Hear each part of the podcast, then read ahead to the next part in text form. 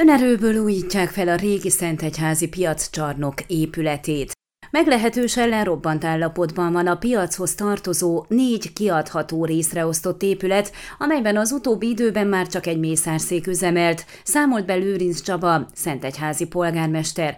Mint kifejtettem, ahelyett, hogy teljesen hagynák leromlani, a városvezetés inkább új funkciót adna a létesítménynek, ezért is döntötték el, hogy felújítják, valamint különböző szervezeteket költöztetnek oda.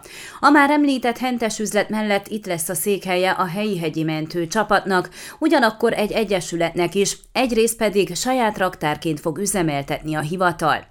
A felújítást nagyban befolyásolta a Szentegyházi hegyi és barlangi mentő közszolgálat is, amelynek tagjai rögtön felajánlották, hogy elvállalják a hozzájuk tartozó rész korszerűsítését, amennyiben a hivatal megvásárolja a szükséges anyagokat, és ez így is történt.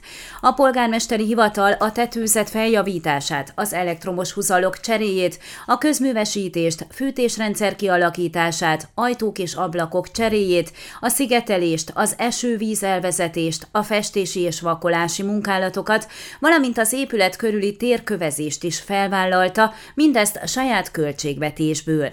Lőrinc Csaba szerint a folyamatban lévő modernizálás jó példája annak, hogy inkább csak a legfontosabb beruházások esetében érdemes Európai Uniós vagy éppen központi pénzekért pályázni, de van, amikor kevés pénzből is lehet rövid idő alatt látványosat haladni. Az épület rendbetételét ugyanis annyi pénzből oldják meg, hogy pályázás esetén abból legtöbb csak a szükséges tanulmányokat tudták volna finanszírozni. Ehhez helyi összefogásra és leleményességre volt szükség. Utóbbira példa, hogy a nemrég lebontott napközi otthon néhány éves cserepeit megőrizték, és azt használják fel az újrafődéshez. Onnan származnak ugyanakkor a fűtésrendszer kialakításához felhasznált fűtőtestek is. Hozzávetőlegesen 200 ezer lejt költenek majd erre a projektre.